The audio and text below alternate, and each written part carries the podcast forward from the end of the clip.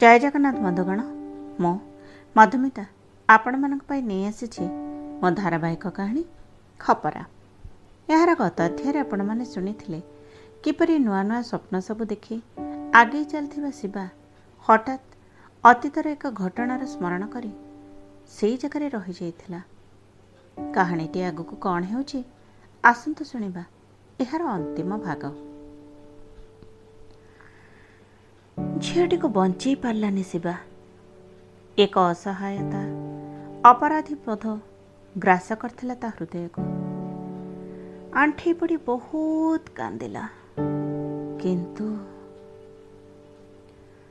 ରଘୁଦା କେଜାଣି ତାଙ୍କର କ'ଣ ହେଲା? ବିକଳ ହୋଇ ଶିବା ଦୌଡ଼ିଗଲା ଗାଁ ଭିତରକୁ। ହସ୍ପିଟାଲକୁ ଯିବା ପୂର୍ବରୁ ହିଁ ରଘୁଦା ସମସ୍ତଙ୍କୁ ଛାଡ଼ି ଚାଲିଯାଇଥିଲେ। ତାଙ୍କ ମର ଶରୀରଟା କେବଳ ପ୍ରତୀକ୍ଷା କରି ରହିଥିଲା ଯାହା। ରାତି ପାଇଲେ ସେ ମରିଯିବାର ଦୁଇ ଦିନ ହୋଇଯିବ। ବାସି ମଢ଼ା ଗାଁ ଭିତରେ ରହିବା ଉଚିତ ନୁହେଁ। ତେଣୁ ଗାଁ ଲୋକେ ନିଷ୍ପତ୍ତି ନେଲେ ରାତିରେ ହିଁ ରଘୁଦାଙ୍କର ଶବ ସତ୍କାର କରାଯିବ। ପୁଣି ଶବ ବହୁଥିଲା ଶିବା। ତାଙ୍କ ପୁଅ ପରି ଏତେ ବର୍ଷ ସ୍ନେହ ଆଦର ପାଇ ରହିଥିଲା ଆଉ ଅନ୍ତିମ ଯାତ୍ରାରେ ସେ କ'ଣ ତାଙ୍କୁ ଛାଡ଼ିପାରନ୍ତା ସମସ୍ତଙ୍କ ଅଗୋଚରରେ ଆଉ ଏକ ଶବର ଭାର ମଧ୍ୟ ତା କାନ୍ଧରେ ଥିଲା ପରି ତାକୁ ଲାଗୁଥିଲା। ସେଇ ଝିଅର ଶବ। ଯାହାକୁ ସେ ବଞ୍ଚେଇ ପାରିଲାନି। ଯିଏ ଜୀବନ ହାରି ଯାଇଥିଲା କେବଳ ତା ଅପାରଗତା ଯୋଗୁଁ। ଦୁର୍ବଳ ହୋଇପଡ଼ିଥିଲା ଶିବା। ଶବଦାହ ପୂର୍ବରୁ ନିଜ କୁର୍ତ୍ତା ବାହାର କରିବା ବେଳେ ପକେଟ ଭିତରେ ହାତ ମାରିଲା। ପଚାଶ ହଜାର ଟଙ୍କା ଯେମିତି ସେମିତି ଅଛି। ଏଇ ଦୁଇ ତିନି ଘଣ୍ଟା ତଳେ ତ ସେ ଘରୁ ବାହାରିଥିଲା ଏଇ ପଇସା ଆଣିବା ପାଇଁ। ଆଉ କ'ଣ ସବୁ ହୋଇଗଲା ସତରେ? ତାକୁ ଲାଗୁଥିଲା ସେ ସବୁ କିଛି ପୁଣି ହରେଇ ଦେଇଛି। ରଘୁଦାଙ୍କ ଶବ ସତ୍କାର କରି ଶିବା ପାଦ ଘୋଷାଡ଼ି ଘୋଷାଡ଼ି ଫେରି ଆସିଥିଲା ଘରକୁ। ଆଉ ଦେଖିଲା ପୁଣି ଥରେ ଶୋଭା କାନ୍ଦୁଥିଲା ସିଏ ସିନା ଲୁହ ଝରାଉଥିଲା ହେଲେ ଶିବା ଶିବା ଯେ ରକ୍ତର ଲୋତକ ଝରାଉଥିଲା ସେ କଥା ବୋଧେ କେହି ବି ଜାଣିପାରିଲେନି ଭାଙ୍ଗି ପଡ଼ିଥିବା ଶିବାକୁ ଦେଖି ଶୋଭା ନିଜ ଲୁହ ପୋଛିଲା ଆଉ ତା କାନ୍ଧରେ ହାତ ରଖି ବୁଝେଇଲା ଜୀବନ ଆମକୁ ଏ କ'ଣ ନୂଆ କରି ଦୁଃଖ ଦେଉଛି କି ଶିବା? ଅଭ୍ୟାସ ହୋଇଗଲାଣି ବୋଧେ ଭାଗ୍ୟକୁ। ଆମ ଉପରେ ଏମିତି ଦାଉ ସାଧିବାଟା। କିନ୍ତୁ ଶିବା ଜୀବନ ଆମକୁ ଖପରା କରି ଫୋପାଡ଼ି ଦେଲେ ମଧ୍ୟ ଆମେ ମାଟି ହୋଇ ନୂଆ ରୂପ ନେଇ ବଞ୍ଚି ଉଠିବାରେ ଆମକୁ ବଞ୍ଚିବାକୁ ହିଁ ହେବ। ପରସ୍ପରର ସହାୟ ହେବାକୁ ହିଁ ପଡ଼ିବ। ଆଉ କିଛି ଉପାୟ ନାହିଁ ରେ ଶିବା। ଆଉ କିଛି ଉପାୟ ନାହିଁ। ତାର ଏମିତି କଥା ସବୁ ଶୁଣି ଶିବା ପୁଣି ଥରେ ବଞ୍ଚିବାକୁ ବିକଳ ଚେଷ୍ଟାଟିଏ କରୁଥିଲା। ସବୁ କଥା ଗୋଟି ଗୋଟି କରି ବିକ୍ରମକୁ ଜଣେଇଦେବା ପରେ ଏକ ଦୀର୍ଘ ନିଶ୍ୱାସ ନେଲା ଶିବା। ଆଉ କହିଲା ସେଦିନ ସେଇ ଝିଅଟି କାର୍ ଆକ୍ସିଡେଣ୍ଟରେ ପ୍ରାଣ ହରାଇବା କଥା କେହି ବି ଜାଣିପାରିଲେନି। ସମସ୍ତେ ଜାଣିଲେ ବଙ୍ଗାଳୀ ବ୍ୟବସାୟ ସହଯୋଗୀମାନେ ହିଁ ଜୀବନ ହାରିଛନ୍ତି। ମୋ ମନ ମୋତେ ସେଇ ଘଟଣା ପାଇଁ ଦଂଶି ଚାଲିଛି ସବୁବେଳେ। ଅପରାଧୀ ମୁଁ। ଯାହା ହେଲେ ବି ଏକ ଜୀବନ କେବଳ ମୋ ପାଇଁ ଯାଇଛି। ଯଦି ମୁଁ ତାଙ୍କୁ ସେମିତି ଆଣିନଥାନ୍ତି ଯଦି ମୁଁ ଆକ୍ସିଡେଣ୍ଟ ଆଗରେ ତାଙ୍କୁ ବଞ୍ଚେଇ ଦେଇଥାନ୍ତି ହେଲେ ତୁ ସେଇ ରାତିର ଏସବୁ ଅକୁହା କଥା କେମିତି ଜାଣିଲୁ ବିକ୍ରମ? ପଚାରିଲା ଶିବା। କ'ଣ କହିବି ତୋତେ? କାର ଆକ୍ସିଡେଣ୍ଟରେ ସେ ପ୍ରାଣ ହରେଇ ନାହାନ୍ତି ଶିବା। ତୁ ଯେଉଁ ଚାରିଜଣଙ୍କୁ ଦେଖିଲୁ ସେମାନେ ବୋଧେ ସେଇ ଅପରାଧୀ ଘୋଷ ତାର ଦିଟା ବଡିଗାର୍ଡ ଆଉ ତା ଡ୍ରାଇଭର ଥିଲେ। ସେତେବେଳେ ମୁଁ ନୂଆ ନୂଆ ବ୍ରିଜ କାମ କଣ୍ଟ୍ରାକ୍ଟ ନେଇଥିଲି ବୋଲି ରାତିରେ ବେଳେବେଳେ ଯାଇ କାମର ତଦାରଖ କରେ।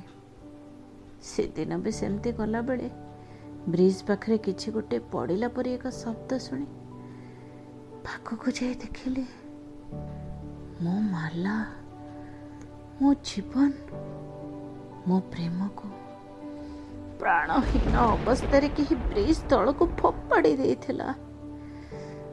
ବୋଧେ ସେଇ ବଙ୍ଗାଳୀ ଘୋଷ ମୋ ଅମୂଲ୍ୟ ରତ୍ନକୁ ଲୁଣ୍ଠି ନେବା ପରେ ଏମିତି ଅପାଙ୍କ୍ତ କରି ପକେଇ ଦେଇ ଚାଲିଥିଲା।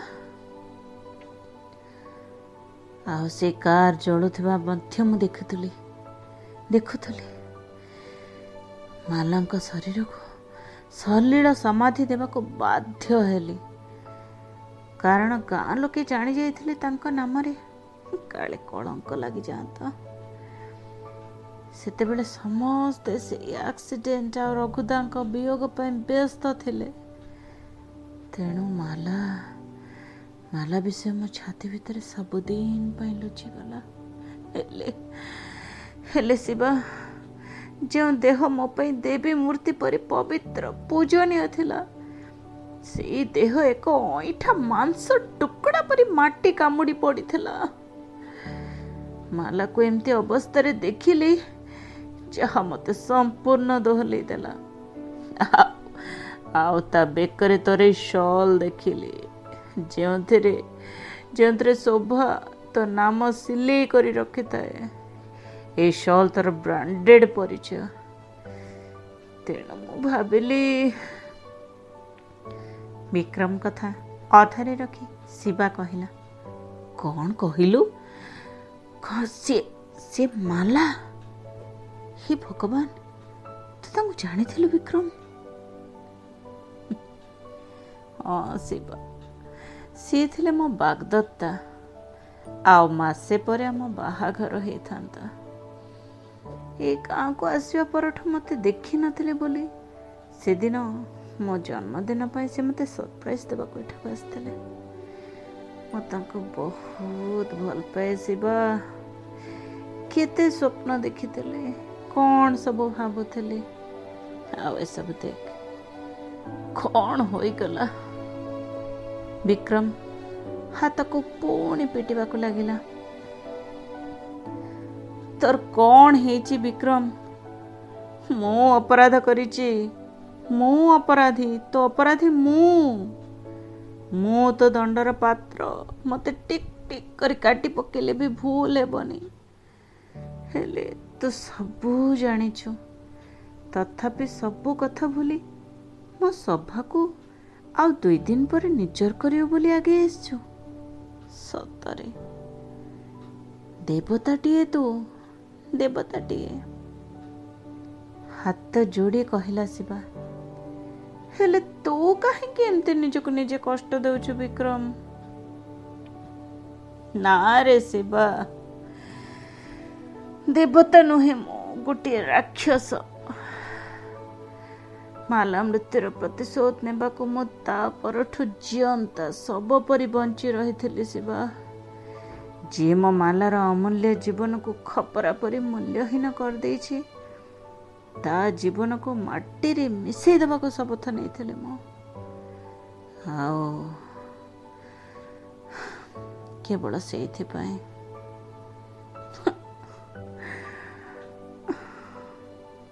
ପୁଣି କଥା ଧରି ରଖି କାନ୍ଦିଲା ବିକ୍ରମ। କ'ଣ ସେଇଥିପାଇଁ? କ'ଣ? ଶିବା ବ୍ୟସ୍ତ ହୋଇ ବିକଳରେ ପଚାରି ଉଠିଲା ସେଇଥିପାଇଁ ତ ଭଉଣୀ ସହିତ ଭଲ ପାଇବାର ମିଛ ନାଟକ କରି ତା ଜୀବନକୁ ମାଟିରେ ମିଶେଇବା ଘୃଣ୍ୟ ମୁଁ କରିଦେଲି ଶିବା। କହି ବିକ୍ରମ ଏକ ମୁନିଆ ଛୁରୀଟେ ଧରି ନିଜ ହାତ ପାପୁଲିରେ ଏକ ଗଭୀର କ୍ଷତଟେ କରିଦେଲା। ବିକ୍ରମର ହାବଭାବ ଦେଖି କିନ୍ତୁ ଏଥର ଟିକେ ଡରିଗଲା ଶିବା।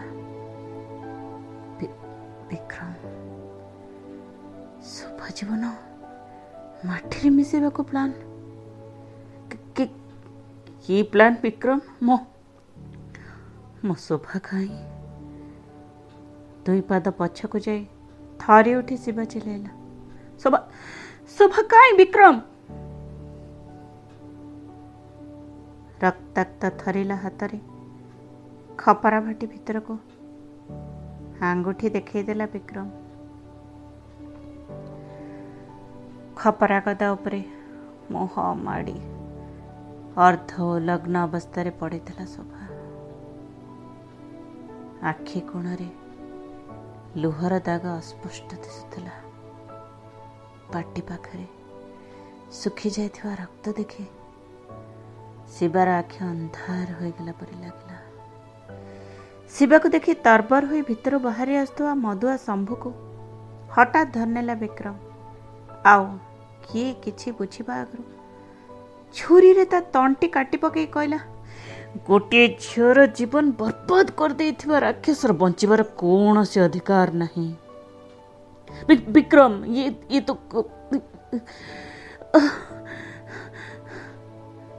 କୋହରେ କିଛି କଥା ବାହାରିଲାନି ଶିବା ପାଟିରୁ। ଆଉ ସେ ସୋଫା ଆଡ଼କୁ ଯିବାକୁ ଗୋଟିଏ ପାଦ ବଢ଼େଇଛି କି ନାହିଁ? ସେହି ଛୁରୀରେ ବିକ୍ରମ ନିଜ ହାତ କଚଟିକୁ କାଟି ପକାଇଲା। ହତବମ୍ବ ହୋଇ ଧୂଳିରେ ପଡ଼ିଯାଉଥିବା ତା ଦେହଟାକୁ ଶିବା ଧରି ପକାଇ ନିଜ ମୁଣ୍ଡ ତା ଛାତିରେ ବାଡ଼େଇ ଦେଇ କହିଲା କ'ଣ ସବୁ ତୁ କରି ପକଉଛୁ ବିକ୍ରମ? ନିଜ ଧମନୀରୁ ବୋହି ଯାଉଥିବା ରକ୍ତକୁ ଦେଖି ବିକ୍ରମ କ୍ଷୀଣ କଣ୍ଠରେ କହିଲା ଶୋଭା ମତେ ଭଲ ପାଉଥିଲା ରେ ଶିବା। ତା ଜୀବନ ନଷ୍ଟ କରିବାକୁ ମୋ ହାତ ଗଲାନି ବୋଲି ଏ ଶମ୍ଭୁକୁ। ଆଉ ଶୋଭା ମୋ ଉପରେ ବିଶ୍ୱାସ କରି ଚାଲି ଆସିଲା ଏ ଖପର ଭାଟିକୁ ଆଉ କିଛି କହି ନପାରି କାନ୍ଦି ପକେଇଲା ସେ। ତା ନିଶ୍ୱାସ ବନ୍ଦ ହେଇ ଆସୁଥିଲା ବଡ଼ କଷ୍ଟରେ ସେ କହିଲା ମାଲା ଶୋଭା କିଏ ଯିଏ କେହି ବି ଝିଅ ହେଉନା କାହିଁକି ତାକୁ ଭୁଲରେ ବି ଖପରା ଭାବି ତା ସହିତ ଖେଳିଲେ ସମସ୍ତେ ମାଟିରେ ମିଶିଯିବେ ରେ ସେ ଘୋଷ ହେଉ କି ଶମ୍ଭୁ ବିକ୍ରମ ହେଉ କି ଶିବା ସମସ୍ତେ ମାଟିରେ ମିଶିଯିବେ। ସମସ୍ତେ ମାଟିରେ ମିଶିଯିବେ। ଆଉ ତାପରେ ଏକ ହିକାନି ମାଟିରେ ସେ କଚାଡ଼ି ହୋଇ ପଡ଼ିଗଲା। ଶିବାର ମୁଣ୍ଡ ବୁଲେଇ ଦେଉଥିଲା। ଲୁହ ଲହୁ ଝାଳ ଲାଳ ସବୁ ଏକାକାର ହୋଇ ଛାତିରେ ଏକ ବଡ଼ ପଥର ଛେଚି ହୋଇଗଲା ପରି ଲାଗୁଥାଏ। ଶେଷରେ ତା ଅକ୍ଷମଣୀୟ ପାପ ପାଇଁ କେତେ ଜୀବନ ନଷ୍ଟ ହୋଇଗଲା। ହତ୍ୟା କରିଛି ସେ। ସେ ଜଣେ ହତ୍ୟାକାରୀ। ଆଉ ଆଜି ଶେଷରେ ତା ଭଉଣୀ ବି ସେଇ ପାପ ପାଇଁ ବଳି ପଡ଼ିଛି। ନା ବିକ୍ରମ ଠିକ କହିଲା। ନାରୀକୁ ଭୁଲରେ ବି ଖପରା ଭାବି ତା ସହିତ ଖେଳିଲେ ସମସ୍ତେ ମାଟିରେ ମିଶିଯିବେ। ମାଟିରେ ମିଶିଯିବେ। ତାର ମଧ୍ୟ ବଞ୍ଚିବାର କୌଣସି ଅଧିକାର ନାହିଁ। ଅଧିକାର ନାହିଁ।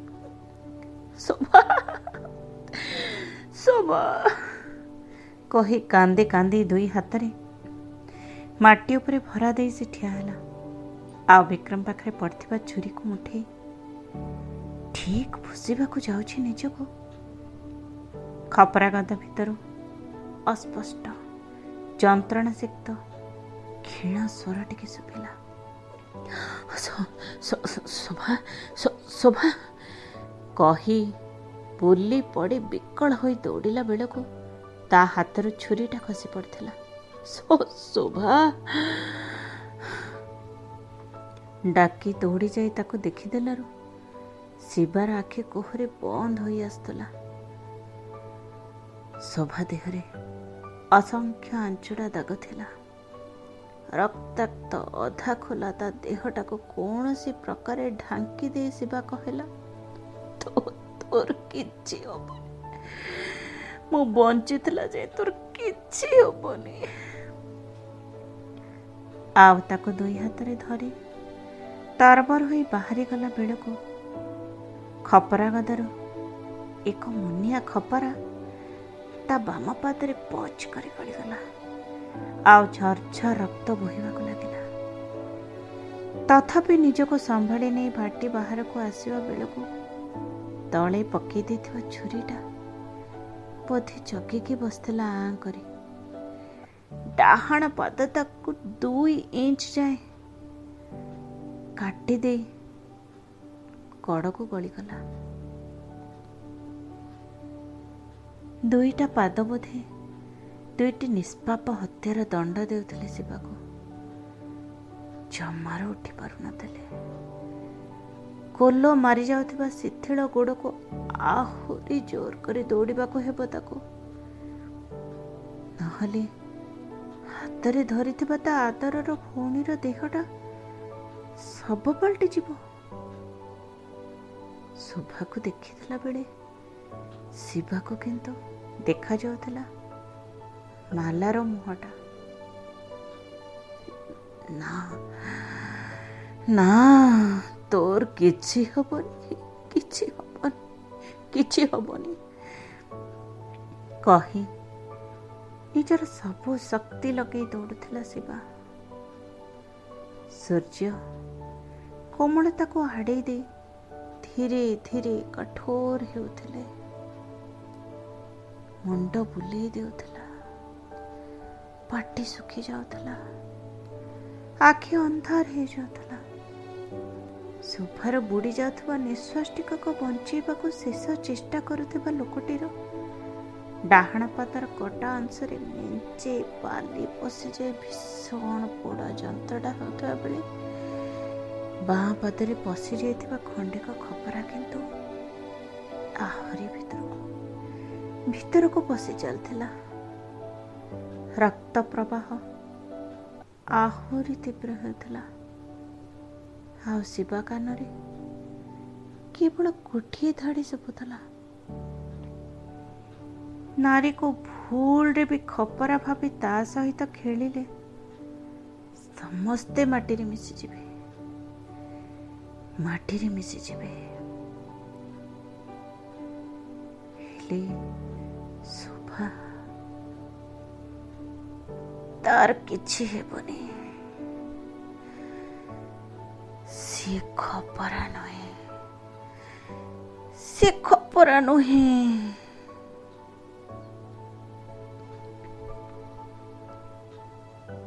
ଜୀବନ କାହାଣୀରେ ମିଳେ ନା ଅନ୍ତ ନଥାଏ କେଉଁ ସମାପ୍ତି?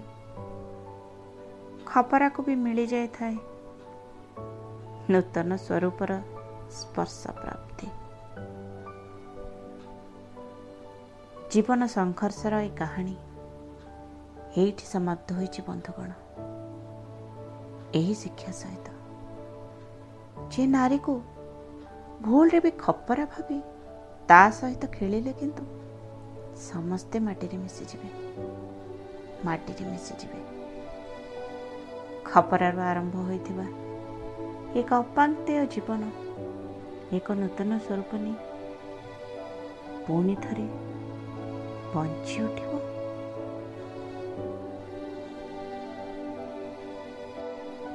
ଏହି ଧାରାବାହିକ କାହାଣୀ ଖବର ଉପରେ ଆପଣମାନଙ୍କ ମତାମତ ନିଶ୍ଚୟ ଜଣାଇବେ। ଅପେକ୍ଷାରେ ରହିଲି। ଧନ୍ୟବାଦ। ଜୟ ଜଗନ୍ନାଥ